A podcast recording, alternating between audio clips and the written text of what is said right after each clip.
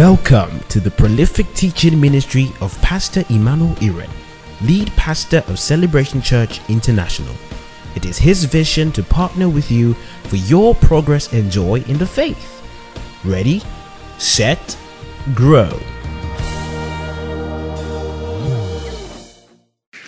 Praise the name of the Lord. Turn your Bibles, Ephesians chapter 4. Ephesians chapter 4, verse 11.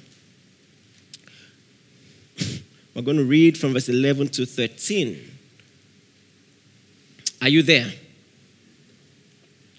He says, And he himself gave some apostles, some prophets, some evangelists, and some pastors and teachers for the equipping of the saints, for the work, of, for the edifying of the body of Christ. Everybody read verse 13 together. One, two, go.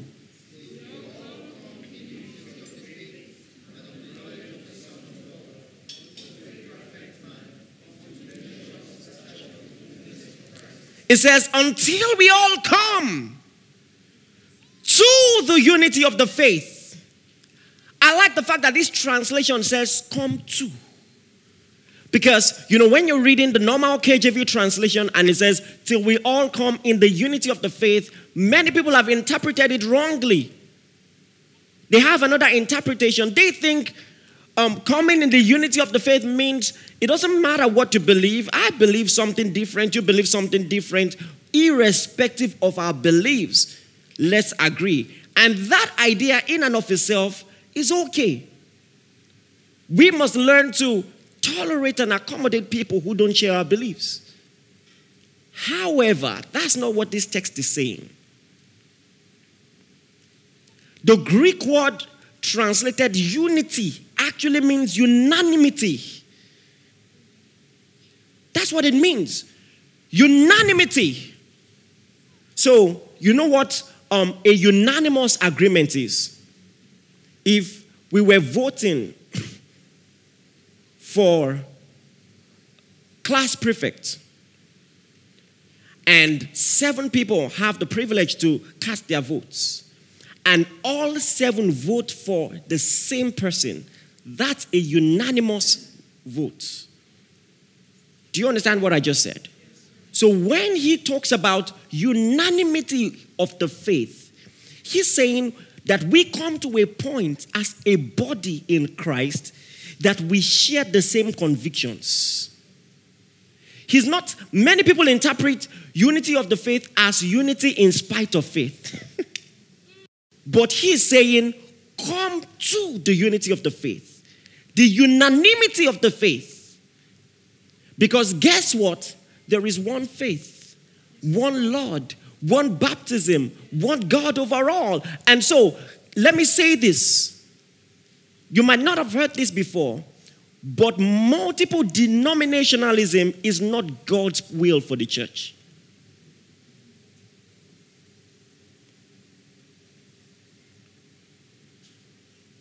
We can tolerate it now because we more or less don't have any choice for now. But it's not God's perfect will. You, you say, What's God's perfect will? You just read it. Unanimous faith, unanimous beliefs. Paul wrote to the church at Corinth and to many other churches, he says, Believe the same thing. God wants us to believe the same thing. So if there is one truth, and we all believe different things, something is wrong. We cannot all be right.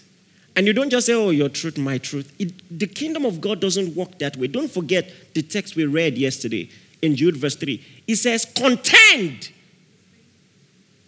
Contend for the faith that was once delivered unto the saints. So it's our responsibility to discover what the early church believed hold on to it, preach the same thing, pass it on to our children. That's God's will. Not your truth, my truth. Oh, in your church you speak in tongues. Ah, in my church we don't. That's okay. Like I was speaking to someone years ago. She says, I like this denomination because it fits my temperament. I'm naturally a quiet person, so I like, you know, solemn singing. And in my mind, I'm thinking, oh, you're going to have problems in heaven. problems. Because from the scriptures, you can tell there's a lot of chaotic joy in heaven. from Jesus' demeanor, you could tell. Jesus wasn't gentle, you know, in his delivery, in his sermons. The Bible says the last day, the great day of the feast, he stood and cried with a loud voice. If any man thirsts, you see, I preach like Jesus. The people noticed about him. The, Bible says he taught like someone who had authority, not like the scribes.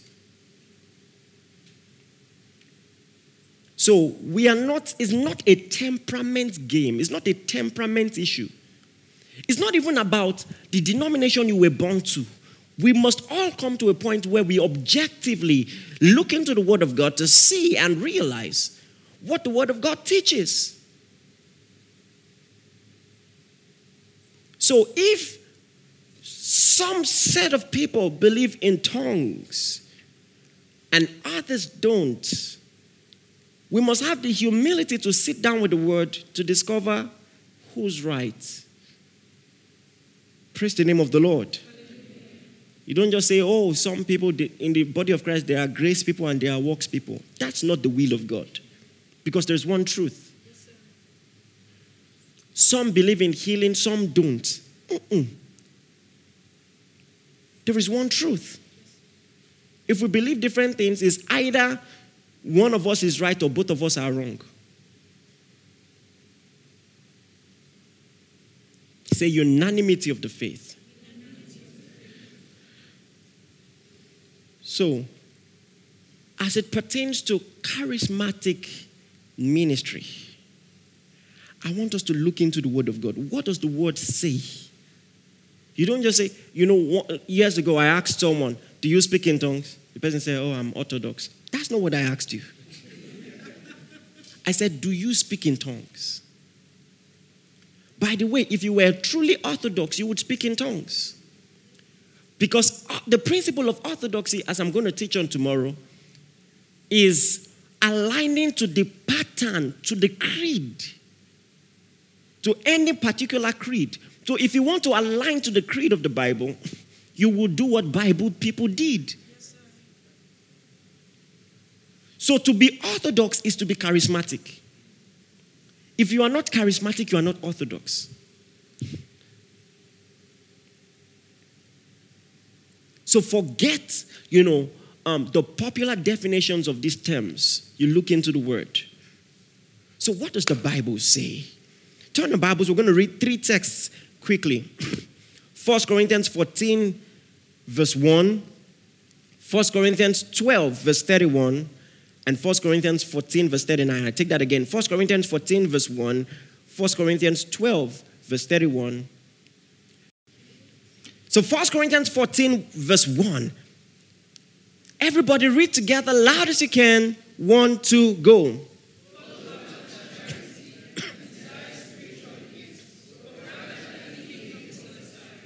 Now, of course, he was trying to emphasize prophesying in this context. But the crux of the matter, the, the real issue here is, and our emphasis for tonight, is the fact that it says, follow after charity and desire. Can you say desire? He says, desire spiritual gifts. So now it's not a denominational choice. We are used to options today. You go to a restaurant, oh, what do you want? Fried rice, jollof rice, fried yam. Mm. Many people think that's what church is like. Which one fits me? Well, these people, they, they are big on charismatic gifts. I, I don't really, I don't know. I'm fresh. I, ju- I just don't like drama. I'll pick this one. It's not about you. You are not the center of our faith. So there is an instruction in the Word of God. It says, desire spiritual gifts. Is not an option. Not to desire spiritual gifts is to be in disobedience. If you keep running away from it, excusing yourself from it, there's a biblical term for it. It's called hardness of heart. It's a sin. For the word of God to say, do this, and you say no. It says desire.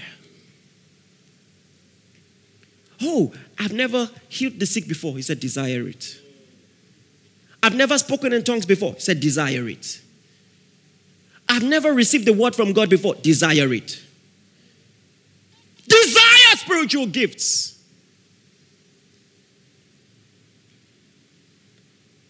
First Corinthians 12 31 says, But covet earnestly. I covet earnestly.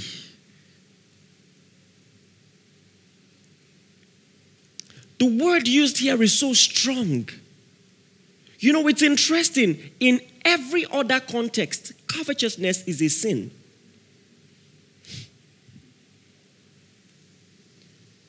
But when it is directed at anything spiritual, so now there is um, a kind of passion that should only be directed towards God. That if it is directed at anything else, it is inordinate and it is sinful.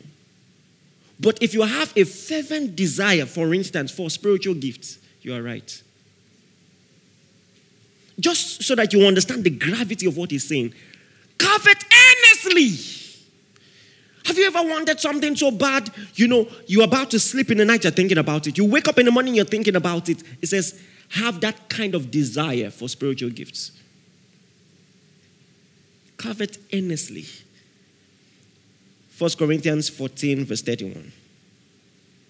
Wherefore, brethren, covet to prophesy. See, listen, friends.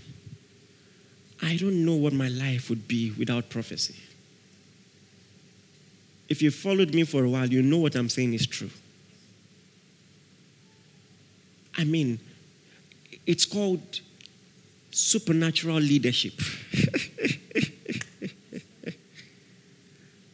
How you ah, amataravis de fest the forecast this.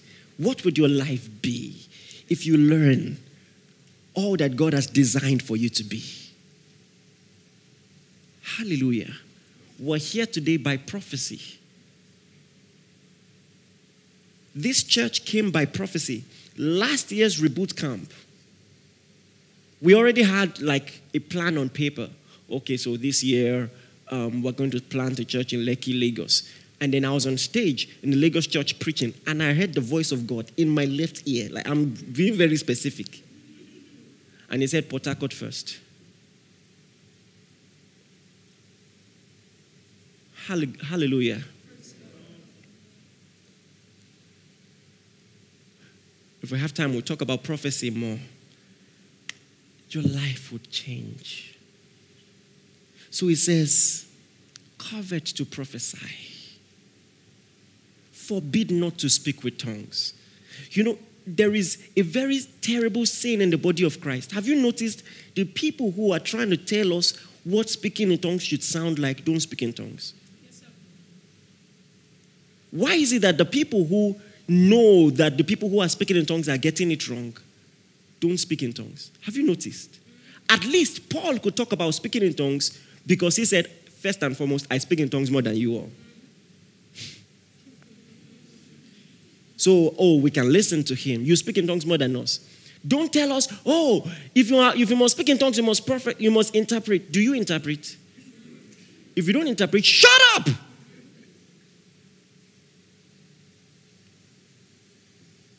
At least do it better before you talk.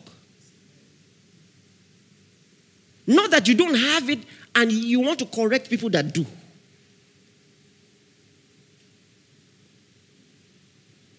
He said, covet to prophesy.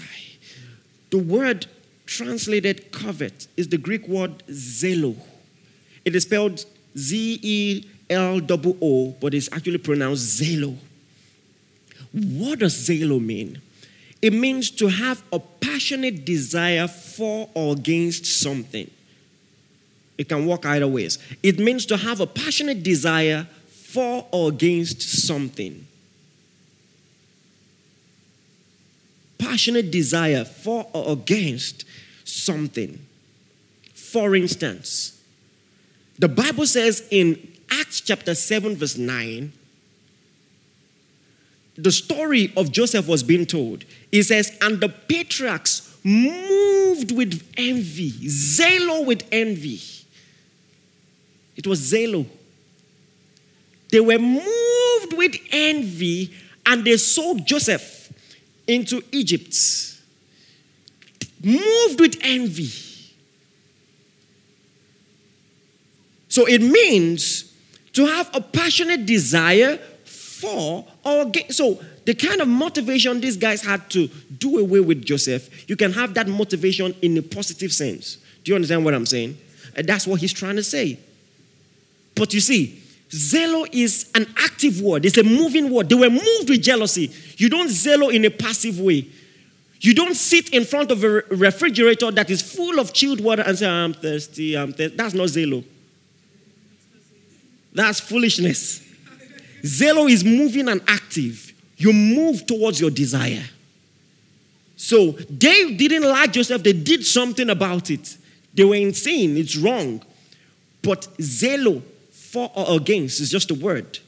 It can be negative or positive, like many words. Okay? Yes, it's an active word. Have you ever seen a guy who is in love and is ready to make a fool of himself because of it?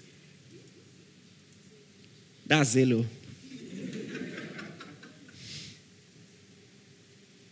Passionate desire for something or for someone.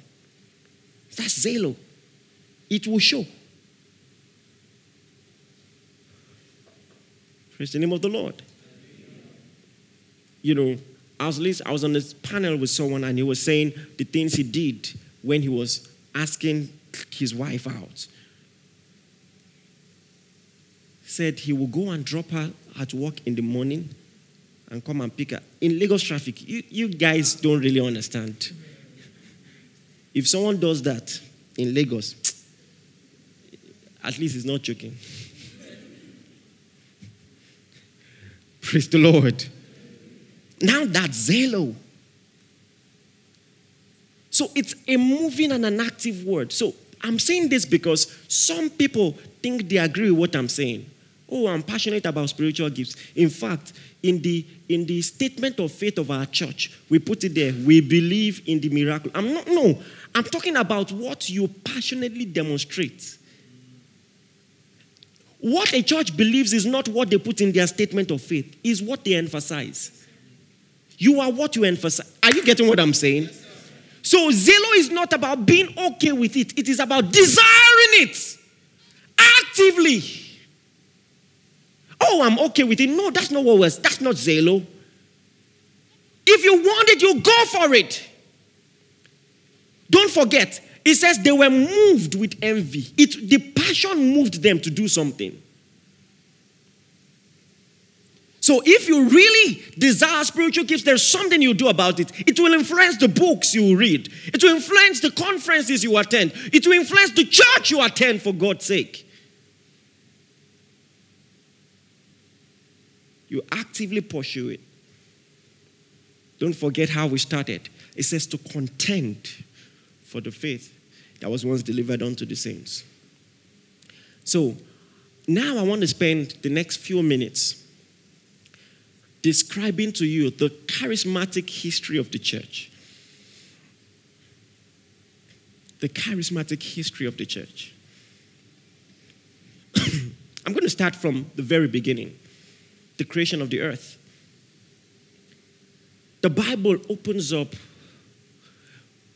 with the demonstration of the stupendous power of God.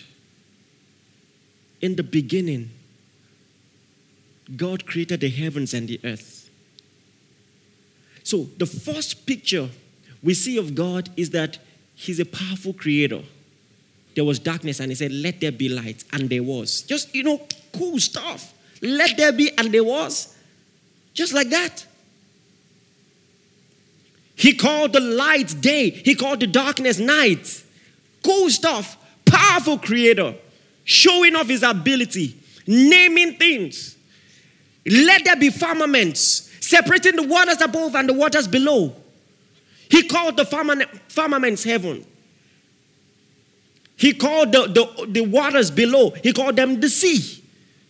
Let them gather together in one place. Let dry land appear. Let me ask you this. How many of you can swim? How many of you can swim? Thank you. I can't put my hand up. I'm trying. I'd rather walk on water anyway. I would learn. I'm still learning. But I'll still learn it. but right now, I cannot. so, so, but the f- point is this I've practiced enough to know that it takes some effort to move water with your hands and with your feet, right? Have you ever finished swimming and you were tired physically? Every single water on the earth was arranged by the words of God. That even if you want to use your hands, it takes efforts. And someone says, Let the waters gather in one place. and it happened. Let dry land appear. Have you tried to dig, maybe to plant something? I, I read building technology, so I, I know a little about excavation. Have you tried to dig? It's, it's hard labor to dig. And God moved all the earth mass with words. It's dry land appear. Now that's powerful. And then not only did he create, he was naming things. He called the, uh, the, the, the oceans, he, he named them oceans. And then the, the soil, he called it earth. And then he made man. You won't really understand the significance of this. If you were new to the Bible and you, you've never read the Bible before, you're reading the story of a creator God creating things and naming them. And then he creates man and then calls the man, shows the man animals, and says, Name. Wow. So, first and foremost, we see creative power and naming seemingly as a divine attribute. And now you're asking your creation to name. So that's mentorship in the supernatural mentorship in the divine. He's training his boy. Oh, name. He said, whatever name Adam called them, that was their name. Till now, the names have not changed. That's mentorship in the divine.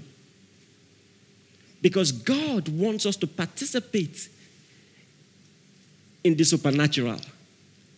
I'm, give, I'm painting a picture for you. He wants us to participate in the supernatural. Years later, his children, the children of Israel, were held captive in Egypt. He wants to deliver them. He calls a man named Moses. You will go and tell Pharaoh to let my people go. He said, Me. Tell Pharaoh, who am I? Will you listen to me? How do I do that? He has a powerful army. What do I have? He says, What's in your hand? He says, uh, There's a rod. I'm a shepherd. Drop it on the floor. He drops it, it turns to a serpent. Wow. Pick it back up. That in itself is a step of faith. if it was a typical African man, drop it on the floor, it turns to a serpent. That's the end of the conversation. uh, I get the point. Pick it. Pick what? No, be so I give you. you know. You know, and of all places to pick it from the tail. If you know about snakes, you know. Moses picked it back up, it turned back to a rod.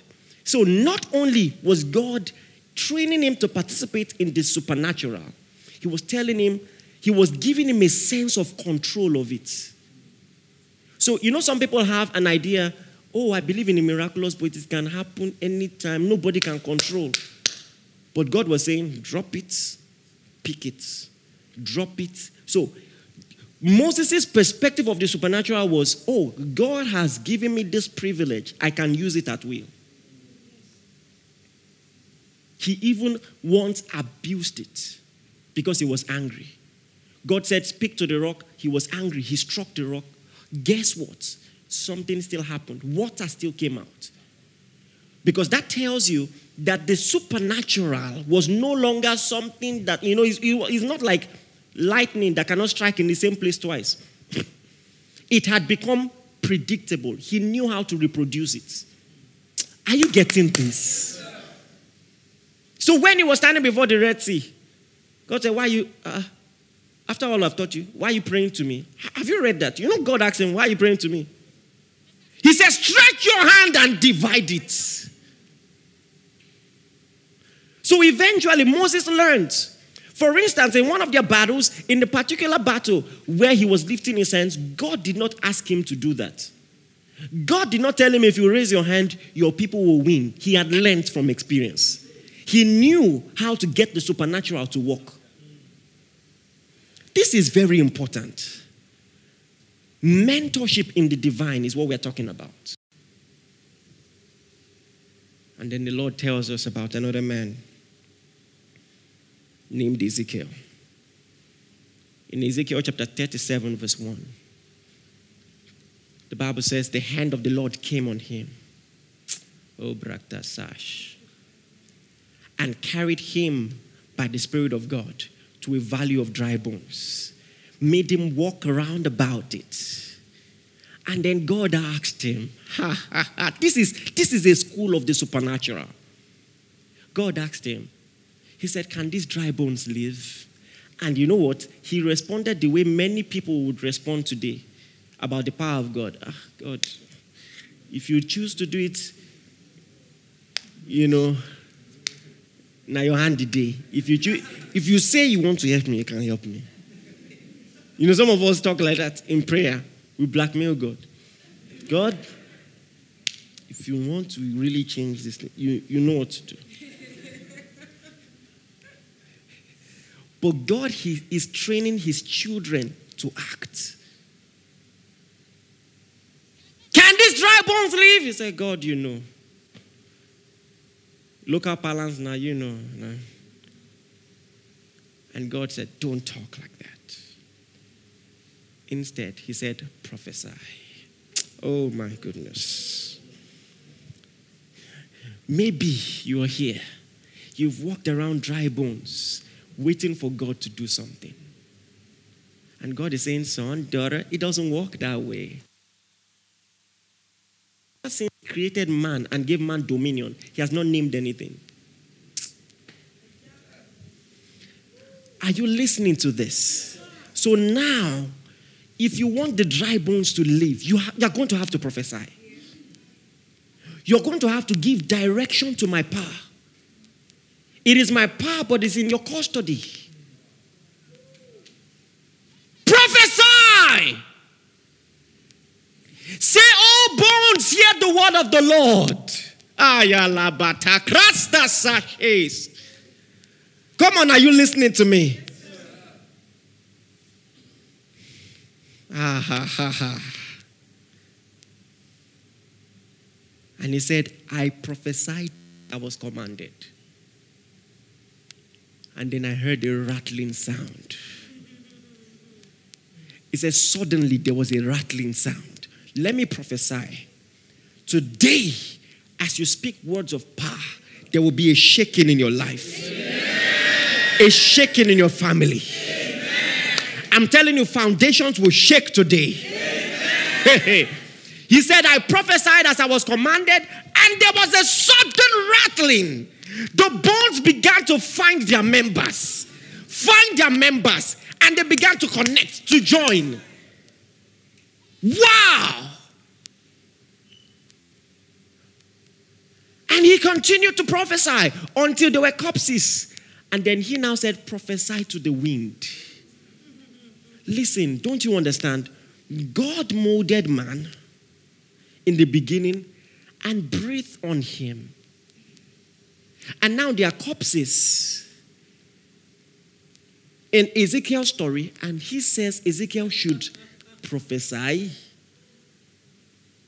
to four winds to come into those cups so that they will rise up an army. That's mentorship in the divine. So God is saying, you know, it is one thing to say, God, you are powerful, you can do all things.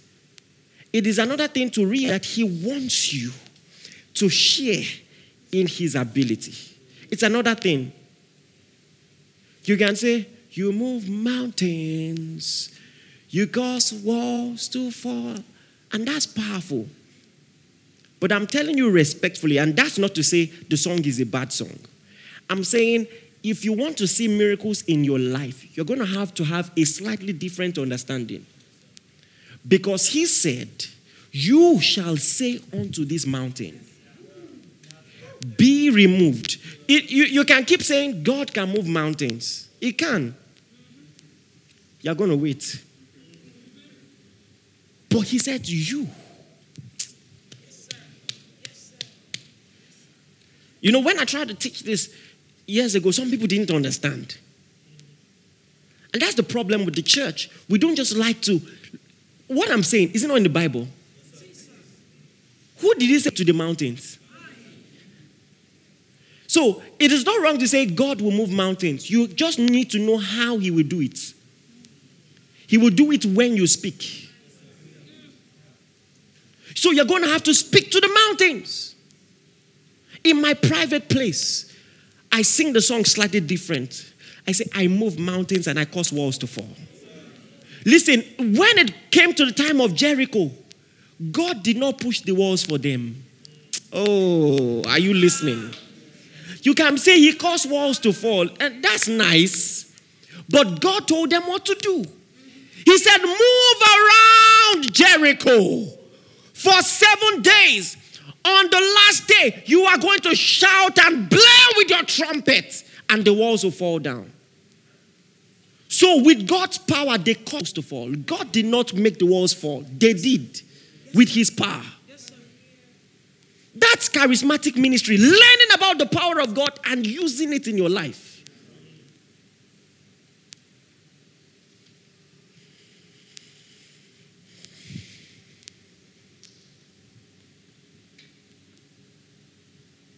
Praise the Lord. But all that we've said is wonderful, but there's just one problem. In the Old Covenant, in the Old Testament, only some select few could do these things, could function with this ability. You had to either be a king or a priest or a prophet charismatic ministry was such a rare thing. It was so serious that, you know, Joshua, who Joshua was just that zealous, you know, all those forward class captains we used to have in primary school. The, the teacher tells them, write names of noisemaker. You make noise, they write your name. You make noise again, they write times two. You know the the pettiness. What's times two? I'm, I'm, I'm already on the list. Joshua was like that. He, he would be quick to report anything to Moses. And he saw some people prophesying. He went to report. He said, Some people are prophesying. and Moses said, What? I desire that all God's people were prophets. I desire. That was his desire. The question is, when and how would that be fulfilled? It was Moses' desire, but it was not a possibility at the time. So, when and how was that going to be fulfilled? Joel chapter 2. Joel chapter 2, verse 28. Oh, thank you, Jesus. We adore your name, dear Jesus. We honor you tonight. Ha, ha, ha, ha, ha. Are you in Joel chapter 2, verse 28?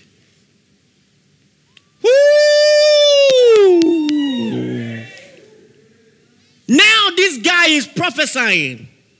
He said, It shall come to pass afterward that I will pour out my spirit. Did he say on kings? Did he say on priests? Did he say on prophets? On who? All flesh. All flesh. All flesh. Oh my goodness. Explaining all flesh in a poetic fashion. All flesh means sons and daughters, old and young. Are you getting it? Look at verse 28. Verse 29, 29, next verse. It says, servants and handmaidens, meaning if it's not for rich people alone. Yes, Even servants will get it. Ladies will get it. Listen, ladies here, don't think it's for guys alone. All right? Oh, this is a very feministic text. How you see them? It says, sons and daughters, old and young, rich and poor, all flesh. I'm sure you belong to at least one of those categories. So that prophecy is for you. Says, I'll pour out my spirit upon all flesh. They will prophesy, they will see visions, they will dream dreams. If you have not seen visions before, you should, you ought to. Ought to. If you've not prophesied before, you ought to. You've never seen anything before it happened, you ought to. Listen, we are a supernatural church.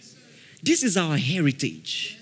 He says he will pour out his spirit upon all flesh. Well, question has he done that? Yes, oh, he has. Yes. He has. And so you can prophesy, you can see visions, you can work miracles. You ought to believe it.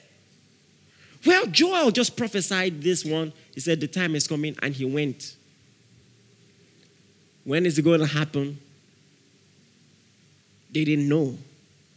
But then, don't forget what we are doing. I'm telling you the history of charismatic ministry. After Joel prophesied, someone came on the scenes. He was more than a prophet.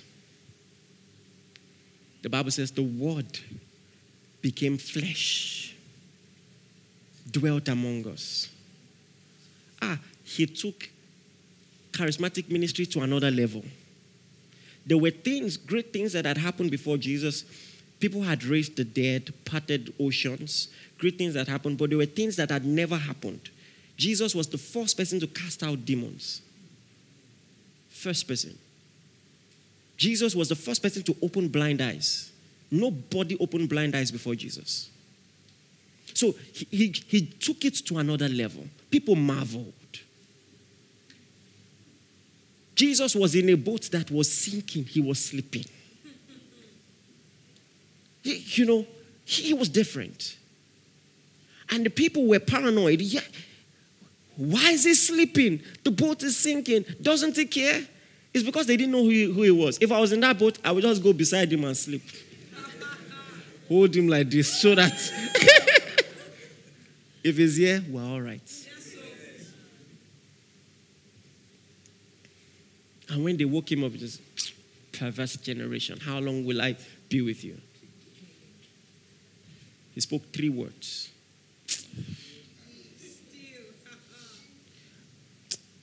Hi, God. So, why did he say, perverse generation, how long will I be with you? Because you ought to have learned these things by now. Mentorship in the supernatural. He's teaching them. You should have haven't you watched me do it? Be still. The Bible says people marveled. What type of man is this? That even the winds obey him. What type of man? What type of man? What type of listen, if no one has asked what type of man you are, maybe what is wrong with you, man? Oh, people ought to wonder. You know, I remember in my final year, we entered the new room. You know, we, of course, they changed rooms. And then one day, my roommates said, I want us to talk. So I sat down. He said, Who are you? He said, Every night I see some people wearing white, moving fast in this room. He said, Are they angels? I said, Yes. there was a day I was praying and he ran out of the room.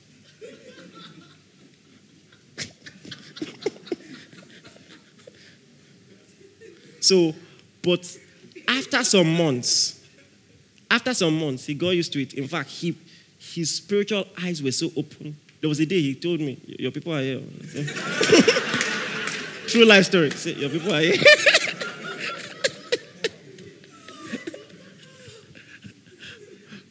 Praise the Lord. Daniel Isibo, God bless him. But that's our life.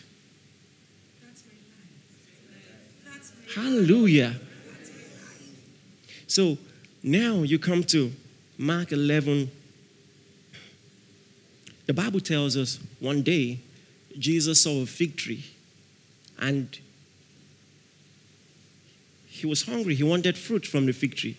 He didn't know that the fig tree was disguising. fig tree was disguising. So he came close and there was no fig tree. He said, ah, ah me at my age. Said, okay, nobody will eat from you again. The inter- I'm going to teach on this another day. Learn to make bold statements of faith. When he said it, everyone around heard it. The Bible says Paul and Silas prayed and sang. The prisoners heard them.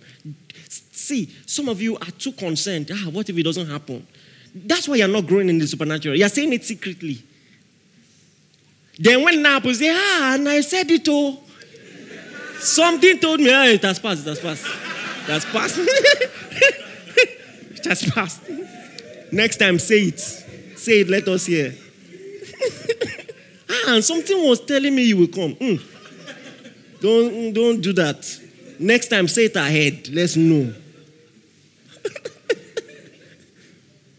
yeah, and I, it's like something was telling me that I will see you. Well, we will not know. Make bold statements of faith. He said it, everybody heard it. So the next day, when they were passing, Peter saw the tree dried from his roots. He, said, he screamed, Ah! He said, he said, Master, the tree that you cursed is dried from his roots. You know, and then normally you expect Jesus to say, Oh, yeah, you see, um, you see, this thing, power, power. you know, and maybe to be hitting the mic, power, power, power, you know. but instead, mentorship in the supernatural. He made it about Peter. He said, If you, are you learning anything? Oh, you thought that was cool? If you shall say unto the mountain, not just the tree, if you, if meaning you can do it also. So Jesus is teaching you, you can speak to things. You can speak. This is different from, oh, Father, will you? Mm-mm. He's talking about talking to a tree. Imagine how foolish you would have looked from today. You know, you're, you're like, who are you talking to? They say, oh, I'm talking to the tree. He's training you in the supernatural. He said, If you shall say, what will your life be like if only you would say? If only you would talk. Talk to situations. Don't say, Daddy, don't let my child die. Daddy, don't let my child die. You say, In the name of Jesus, daughter, receive life. That, that's a different way to pray. It's a different way to pray. Oh, daddy, don't let my uncle. You say, uncle, in the name of Jesus, be healed. You shall say unto this mountain. You give specific instructions. Be thou removed. I remember years ago, there was some strange stuff growing some part of my body. And I just started learning what I'm telling you. So I spoke to it. I said, Growth in the name of Jesus. Dry off and cut off my body. The next day, as I was bathing, the thing just dropped. Are you listening to me? If you shall say, Thank you, Jesus. So, this is the idea not to look at Jesus and say, Ah, man, he can speak to trees. He said, If you too. Do you believe him? Yes, Did he lie? No. So, at least believe him. He believes in you. He's telling you he has given you the capacity to do these things. That if you will say unto this mountain, be removed, be cast into the sea. It says, and you don't doubt in your heart. It will happen. Oh, thank you, Jesus. It's mentorship. So he did it. That's why he did it. He spoke to the tree to teach a lesson. It was practical. a practical class in the supernatural.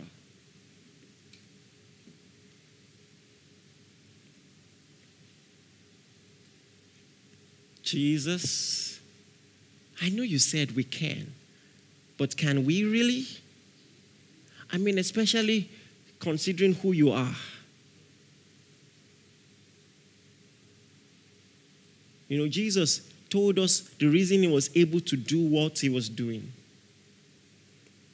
In John 14 10, John 14 10, he says,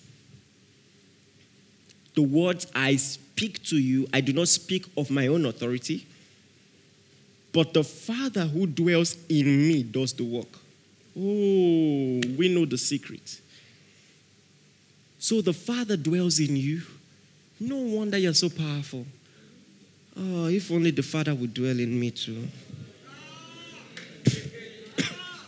if only.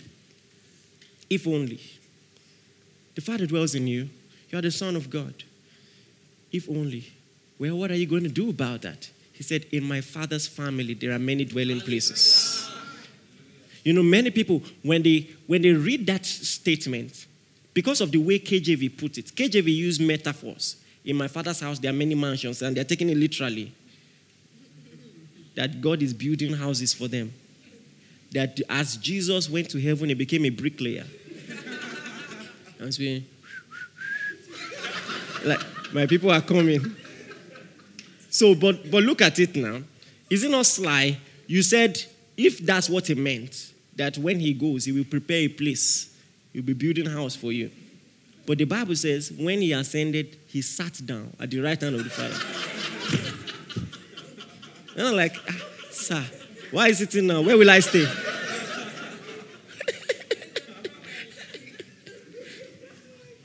Let me just assure you, he's not building anything.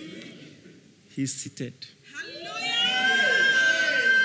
So now, you now have to understand what then did he mean? In my father's house, there are many. How can there be mansions in a house? And it's just a simple principle of Bible interpretation. If the simple, straightforward meaning does not make logical sense, then it's figurative. Let's use a newer translation. Are you learning anything? John chapter 14, verse 3. Verse 2.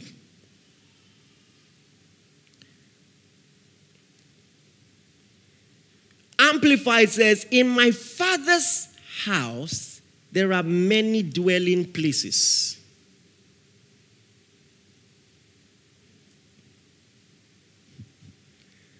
Let's look for another translation.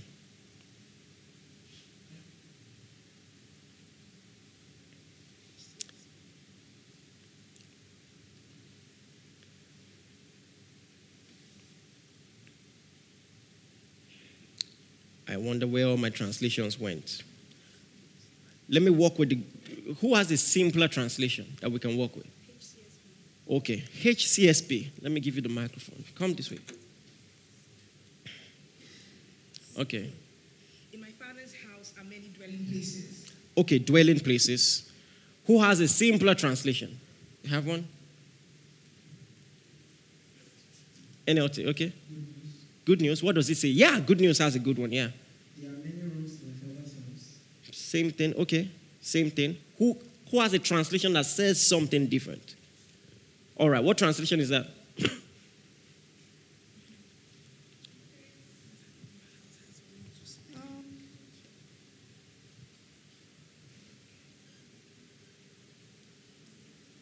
You there? Message, yes.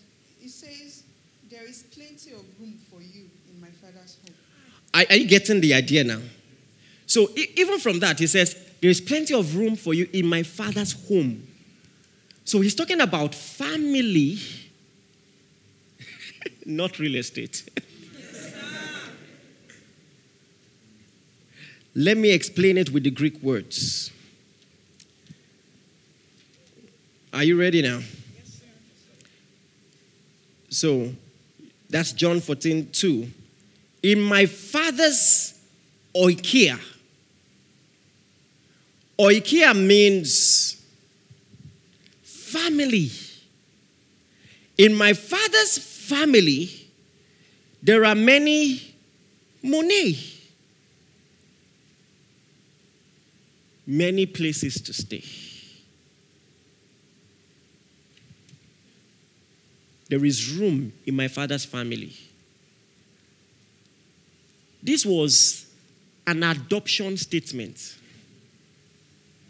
Oh, you think I'm the only son? I came to bring many sons to glory. So, in my father's family, there are many opportunities for sons. And he says, I go to prepare a place for you. Meaning, oh my goodness, oh my goodness. When he says, I go, what was he talking about? His death. He said, oh my goodness. He wasn't saying, I am going to prepare. He's saying, my going will prepare. So, in my death and my burial and my resurrection, that is going to bring you into the family. That's what he was saying. He said, So where I am, you will be also. He was talking about adoption into sonship. Praise the name of the Lord. He went. He received the promise of the Father. He has gifted you His Holy Spirit. Now you have the Father in you. And then He said, They that believe in me, the works that I do, they will do also. And greater, because I go to my Father. He's saying that going to the Father will, will change your charismatic story. You'll be able to do more. It will open you to new possibilities, new abilities. Hallelujah. Meaning you can literally see how Jesus walked and just reckon that the same spirit by which he did all those things is in you. Jesus was really special. People knew it. Jesus will be walking there, and people will just run to him and say, Sorry, we don't want to bother you. We know you're in a hurry. Can you just help us touch this guy? Jesus was special. Like, it, by observation, they noticed that the touch of his hands did something. Let me show it to you. I'm showing you this for a reason. Oh my goodness.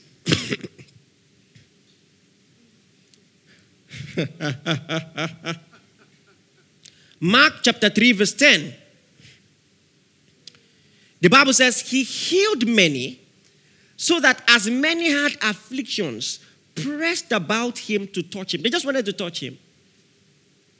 They knew if they touched him, they'll be all right. He didn't even say, Oh, touch me now. They knew from the stories, from observation, if we touch him, we'll be all right. Mark chapter 7, verse 31. Mark chapter 7, verse 31. Again, departing from the regions of Tyre and Sidon, he came through the midst of the region of Decapolis to the Sea of Galilee. Then they brought to him one who was deaf and had an impediment of speech and begged him to put his hand on him. Did he say, ah, solve this problem? Mm-mm. Please, just touch him. They begged him. You know you are going somewhere. Just help us touch him. Are you seeing this? Mark chapter 8, the next chapter. Mark chapter 8, verse 22. Then he came to Bethsaida. And they brought a blind man to him and begged him to touch him. Begged him to touch him. Now, after this, Jesus died, was buried, rose again. And then in Mark, the same Mark, chapter 16, verse 17. Open it. All through the book of Mark, you see people begging to touch Jesus. And he will touch them and something will happen. And now he says, and these signs will follow them that believe. In my name, they shall cast out devils, they shall speak with new tongues. Look at verse 18. They shall take up serpents, and if they drink any deadly thing, it shall not hurt them. They shall lay hands on the sick, and they shall recover. Meaning, this thing that people observed about me will become your testimony. Look at your hands. See, these hands are healing hands. Say, the power of God flows through these hands. Say, everything this hand touches receives the life of God. The power of God flows through these hands. Even now, from the crown of my head to the tip of my toes, I'm full of power. Hallelujah.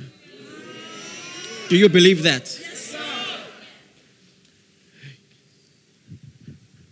Mentorship in the supernatural.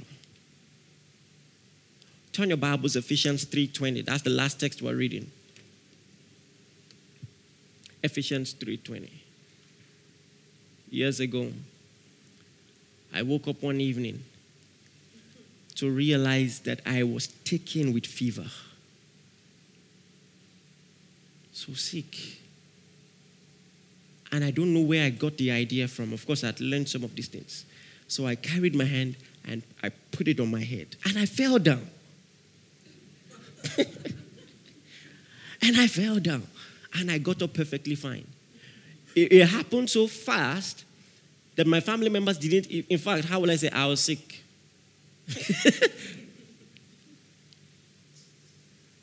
Turn your Bibles, Ephesians 3.20. Stand to your feet. You're going to confess this. Oh boy, boy, boy, boy, boy.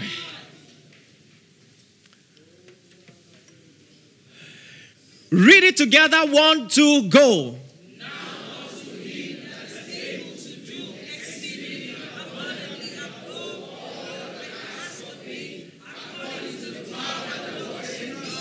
Wow. He's talking about limitless power. Power that will blow your mind. You know, just imagine a demonstration of power that you will see and be like, what? What is that? That's what it means by exceeding abundantly above what you can ask or think. He says he's able to do. But he says, so where is that power now? He says, according to the power that works where? So let me tell you something about yourself that you probably did not know. The power you carry is bigger than your mind. Did you hear what I said? There are things that you can do that your neighbor would do. Say, hey! Hey! Now unto him that is able to do exceeding abundantly above. So, so there is above and then there is exceeding abundantly above. What you can ask or think, meaning, you see, even our requests are limited to our discernment of capacity. There are some requests you can ask someone. If you want to ask someone for money, there's some type of, you gauge the person. Your greatest estimation is still an underestimation. That's what he's saying. He's able to do exceeding abundantly above all you can imagine according to the power that works in you. Do you believe this? Stretch out your hands. Say, Now unto him that is able to do exceeding abundantly above power that walks in me. Oh, I've got power inside of me. There is power at work in me. There is power at work in me. Power that can blow my mind. Power that can do the impossible. That can see the invisible. It's at work in me. Woo! Glory to God. Woo. Hallelujah. Listen. Listen. Gone are the days where if a demonstration of power was needed, you need to go and look for someone. Those days are gone. Now he has poured his spirit upon all flesh. His spirit is in you. There is power at work in you. He said, These signs shall follow them that believe. It says they will lay hands on the sick, the sick will recover. He's not even talking about prayer. Meaning it can be an accident. Oh, how you doing? He didn't say pray. He didn't say pray. So that woman with the issue of blood did not tell Jesus, oh, this is what I'm going through. You know, she just came. By the way, that was also Mark, Mark 5, right? Came and, and something left. Jesus said, Who touched me? I felt something go through me. Listen, it was the Spirit of God in him. And that same Spirit is at work in you. Say now unto him.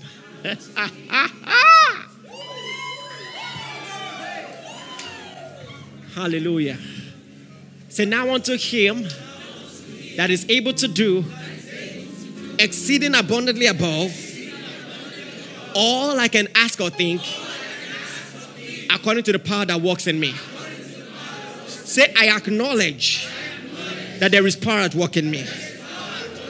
I acknowledge, I am conscious of it. There is power at work in me. Right now, I'm conscious of the power of God. Hallelujah. Just meditate on that now and pray in the Spirit. Pray in the Spirit right now. Pray in the Spirit right now.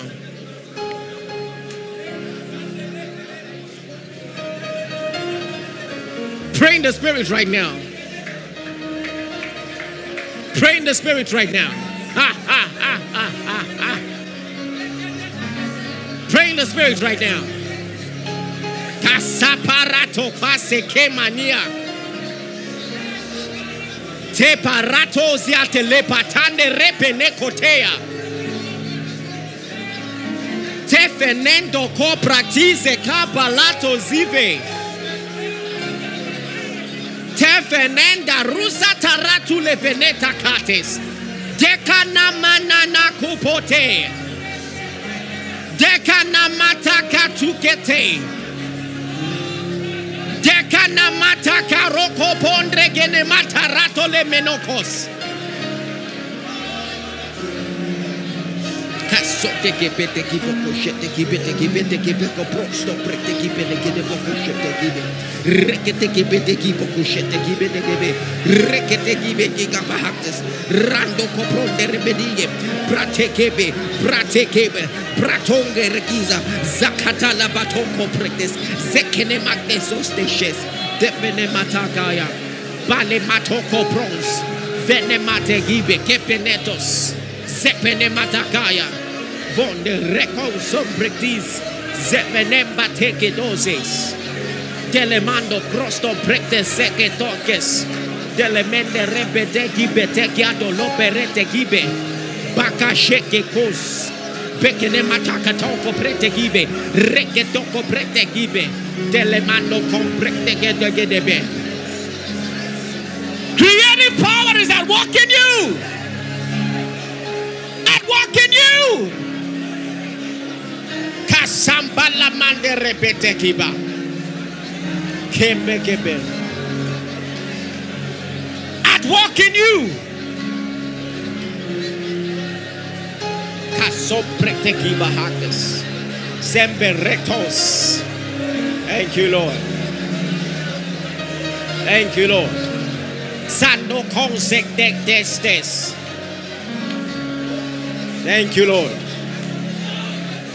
Thank you, Lord. Thank you, Lord. Thank you, Lord. Thank you, Lord. Hallelujah. Praise the Lord. Now you're going to use your authority. And this is what we are saying as culture custodians. This culture, this truth must not be lost in the body. Can I tell you something? It might seem nice to have a pastor that you believe in and to always come for the miraculous. Any small thing, uh, Pastor, I have headache. But you need to be conscious of the power at work in you also. That's what, that's what, a, that's what a ministry gift is meant to do. We are all meant to come till we all come.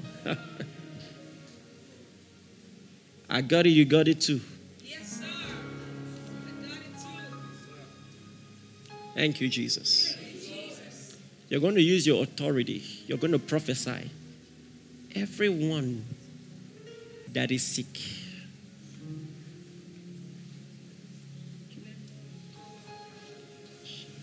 let there be creative miracles now. Listen, because you learned something, you're going to act like you have authority. You're going to be conscious of something flowing through you. See, I, I'm, I'm not te- te- teaching sensation, but I want you to be conscious that as you are speaking, something is happening. And say, in the name of Jesus, miracles happen now. Pick your Bibles in your hands. 1 Corinthians 14 26. I want to show you how to do church. God's idea of church. Never forget what you're about to read. Never forget it. 1 Corinthians 14 26. Read it together. One, two, go.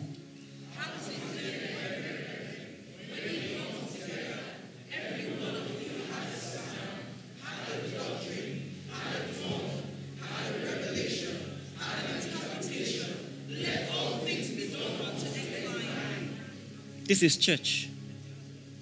It says that when we gather, did he say pastor has a psalm? Who has a psalm? Everyone. So you can participate. You can, as you're here now, you can receive a word for someone. And that's going to edify the person. So the, Corinth, the church in Corinth was so aware of this, he's, he has to regulate it. Don't disturb the service. Let all things be done orderly. All right? But be conscious of it. Be conscious of it. Hallelujah. So, as you're here now, God can tell you about the person by your side. God can tell you about someone playing the instrument, the person on the camera. He can tell you about someone. You can receive a word of knowledge. You can receive a word of encouragement. That's your life. That's my life. See, I'm not telling you something to strive for. I'm telling you something you have. Yes. I love it. It says, when you come together, everyone has a psalm. So, in fact, we should be able to come to a point of maturity where, in some services, it's just freestyle. We'll pass the mic. You prophesy, you interpret, you have a word for someone, you share it. That's God's plan. That's your inheritance. Hallelujah. So now you talk like it. Can I tell you something? You don't talk lack. You don't sing songs of lack. Start acknowledging If he says your hands will heal the sick, stop praying for the power to do so. And start saying that your hands do so. You acknowledge it. Hallelujah. Just focus on the Lord right now. Consider all He has given you. You are so full of power, full of insights, full of revelation, full, full, full, full. Talamakras Davis. Telemakere dive esto stofrektish. We're bringing this to a close now. The Bible says, as they were in that upper room on the day of Pentecost, there was a sound of a rushing mighty wind.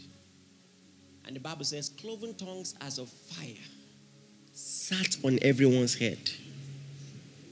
And now the question is, how did they know? How did they know? It means everybody saw it. Because if if it, if it was one person who saw it, he wouldn't have seen the one on his head. But he said it sat on everyone's head. So they said, Oh, you got it, I got it. You they saw it. I'm telling you, your eyes are opened to see visions, to speak with new tongues. So, God has given you more than you asked for. It should have been powerful if you came for a camp meeting and, and received a healing. But now, God has made a healer out of you. That's what He has done. So, you are going to leave this place with confidence.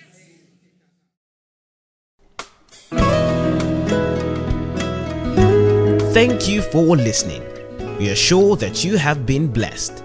For inquiries, reach us on our helpline 0809 996 7000. Blessings.